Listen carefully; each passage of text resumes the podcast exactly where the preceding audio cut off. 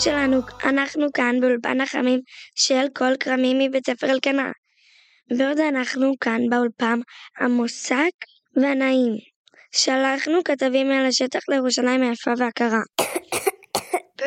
קר לי רק מלחשוב על, עכשיו על ירושלים. בטח קר שם, לא?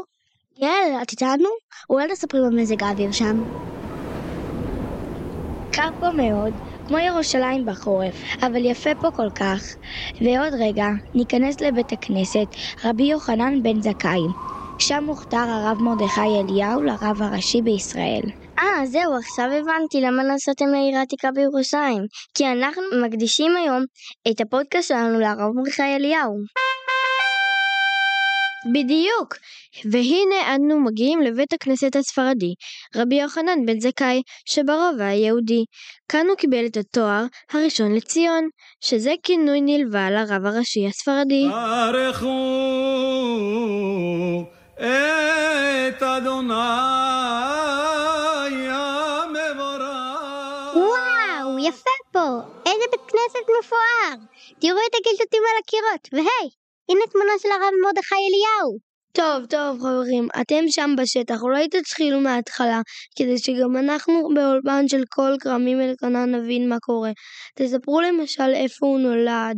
מה, גם בעיר העתיקה? טוב, um, ובכן הרב מרדכי אליהו נולד בעיר העתיקה בירושלים לאביו הרב סלמן אליהו, ואימו מזל לבית צדקה. רגע, אבא שלו זה גם היה הרב הראשי? אמ, אבא שלו נפטר בגיל צעיר, כשהיה ילד מרדכי בן 11 בלבד, ולכן בגלל המצב הכלכלי הוא נאלץ לעבוד כמוכר חומוס בשוק הירושלמי כדי לעזור לפרנסה. וואו, בן אדם מיוחד. טוב, עשיתם לי חשק ללכת לבקר בשוק מחנה יהודה, עד שסוף סוף אני נמצאת בירושלים. יאללה, אנחנו מתקדמים לשוק, בינתיים מעבירים בחזרה את השידור אל השם חברנו שביישוב אלקנה בבית הספר כרמים. תכף נחזור לשידור, ביי! אוקיי, אז אנחנו שוב איתכם. מאזינים יקרים, כאן כיתה ו' עירית השטרניות האלופות שבאולפן. מי ממשיך לספר לנו על הרב אליהו? טוב, הרב מרדכי אליהו התבלט בכישוריו כבר מגיל צעיר. הוא מאוד אהב ללמוד, אבל לא היו לו הרבה ספרים בבית. אז הוא היה הולך מדי ערב ללמוד בהיכל ישיבת פורת יוסף. הוא למד וגדל בתורה עד שבשנת 1960 סיים את לימודיו בבית המדרש לדיינים ורבנים וקיבל אישור דיינות במועצת הרבנות הראשית. בכך הוא הפך להיות הדיין הצעיר ביותר בארץ, בבית הדין הרבני בעיר באר שבע.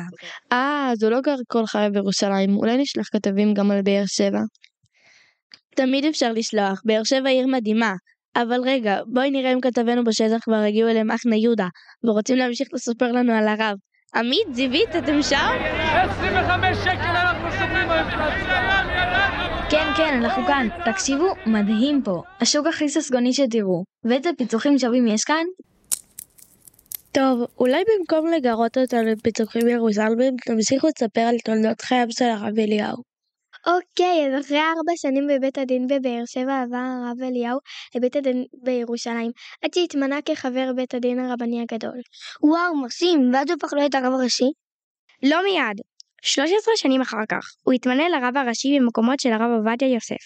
הוא קיבל 87 קולות. בשנות כהונתו הוא פעל רבות למען עם ישראל. הוא עסק בנושאים סבוכים של כשרות ונישואין, וכתב ספרים רבים. היי נעמי, תפסיקי לאכול לי את כל הפיצוחים. תירגעי, תירגעי, יש המון, וגם פירות יבשים בשבע. בואי נקנה לנו צעידה לדרך לפני שמצטרפים לחברים שלנו באולפן החמים של כל כרמים.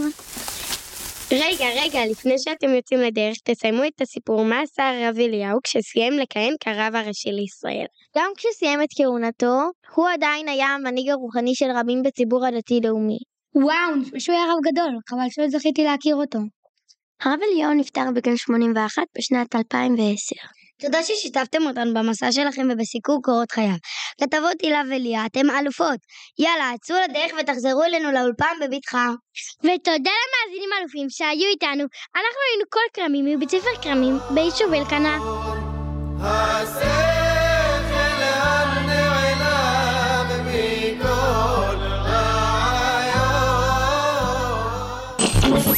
אתם מאזינים לתחנת רדיו קידס 120 FM